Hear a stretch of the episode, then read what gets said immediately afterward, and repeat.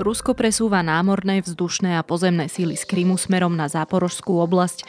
Na sociálnej sieti Telegram o tom informuje vojenská správa juhoukrajinského regiónu. Tá uviedla, že v okolí Melitopola spozorovali ruský konvoj vojenskej techniky a tankov. Ruské síly tiež podľa dostupných informácií budujú tretiu obrannú líniu a presúvajú posily, aby upevnili svoje pozície v južnej časti Ukrajiny. Rusi zároveň na okupovaných územiach ešte intenzívnejšie šíria propagandistické materiály prostredníctvom prostredníctvom televízie a rozhlasu. Toto je ukrajinský spravodaj, v ktorom prinášame prehľad správ z frontovej línie a súhrn ďalších informácií súvisiacich s ruskou agresiou na Ukrajine, ktorá trvá už 93 dní. Je piatok 27. mája, ja som Nikola Šuliková Bajanová a správy pripravila Nina Sobotovičová. Okupanti nutia obyvateľov Mariupola rozoberať barikády. Tým, ktorí odmietajú, sa vyhrážajú zastavením dodávok vody. Vodu do Mariupola dodávajú raz za dva dní, opísal situáciu poradca starostu Petro Andriuščenko.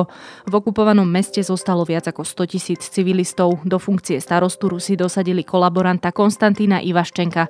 V meste sú zničené inžinierské siete, nefungujú dodávky vody, elektriny ani plynu.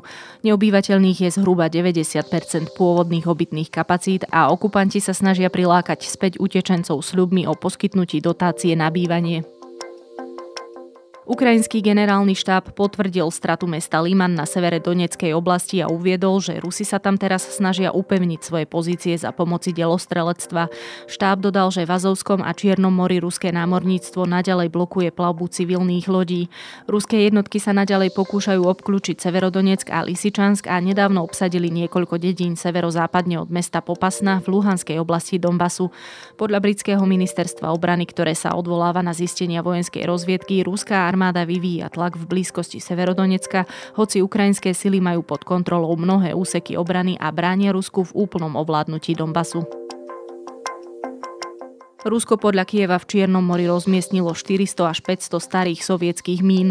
Počas búrok sa uvoľňujú zo svojich kotiev a unáša ich prúd, čo znemožňuje vývoz tovarov z ukrajinských prístavov. Hovorca Odeskej regionálnej vojenskej samozprávy Serhii Bračuk povedal, že Rusko blokovaním prístavov vytvorilo potravinovú krízu vo svete a používa informačné alibi, keď obvinuje Ukrajinu z potravinovej krízy. Ukrajinské čiernomorské prístavy sú zablokované od začiatku vojny vo februári, čo zastavilo dôležitý vývoz obilia. Na Ukrajine podľa tamojších predstaviteľov uviazlo 20 miliónov tón obilia. OSN tvrdí, že niektoré krajiny by mohli čeliť dlhodobým hladomorom, ak sa ukrajinský export neobnoví na predvojnovú úroveň. Rusko chce zobchodovať otvorenie koridoru cez Čierne more pre zásielky potravín výmenou za zmiernenie sankcií. Ukrajinský prezident Volodymyr Zelenský uviedol, že Ukrajina netúži po rozhovoroch s ruským prezidentom Vladimírom Putinom, ale musí akceptovať, že na ukončenie vojny bude pravdepodobne potrebná vzájomná komunikácia. S ruským lídrom je potrebné niektoré veci prediskutovať. Netvrdím, že naši ľudia s ním chcú hovoriť, ale musíme sa pozrieť do očí realite, ktorú zažívame, uviedol Zelenský a dodal, že Rusko sa zatiaľ nezdá byť pripravené na seriózne mierové rokovania. Slovensko a Česko si v piatok pripomenuli hrdinstvo československých parašutistov, ktorí pred 80 rokmi spáchali atentát na zastupujúceho ríšského protektora a strojcu holokaustu Reinharda Heydricha.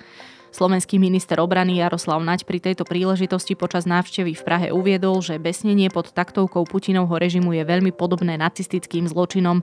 Ako si môže Vladimír Putin dovoliť hovoriť o špeciálnej operácii v záujme denacifikácie, keď on sám je dnes presne tým, čím bol Adolf Hitler v 30. rokoch 20. storočia, pýtal sa Naď. Zároveň vyjadril nádej, že tak ako bol úspešný boj spojencov proti hitlerovskému Nemecku, aj Ukrajina teraz zvíťazí. Moskva tvrdí, že Západ vyhlásil Rusku totálnu vojnu. Šéf ruskej diplomácie Sergej Lavrov obvinil západné krajiny, že mažú všetko, čo súvisí s Ruskom, vrátane kultúry. Lavrov tvrdil, že Západ zakazuje ruských spisovateľov a ďalšie kultúrne osobnosti. Západ nám vyhlásil vojnu celému ruskému svetu. Kultúra vymazávania Ruska a všetkého, čo je s našou krajinou spojené, už dosahuje bod absurdity, uviedol ruský minister. Publikácie ruských klasikov sú pritom široko dostupné v početných knihkupectvách v Európe aj v Spojených štátoch. Pre dnešok je to všetko. Počúvali ste ukrajinský spravodaj zhrnutie najdôležitejších informácií z diania na Ukrajine.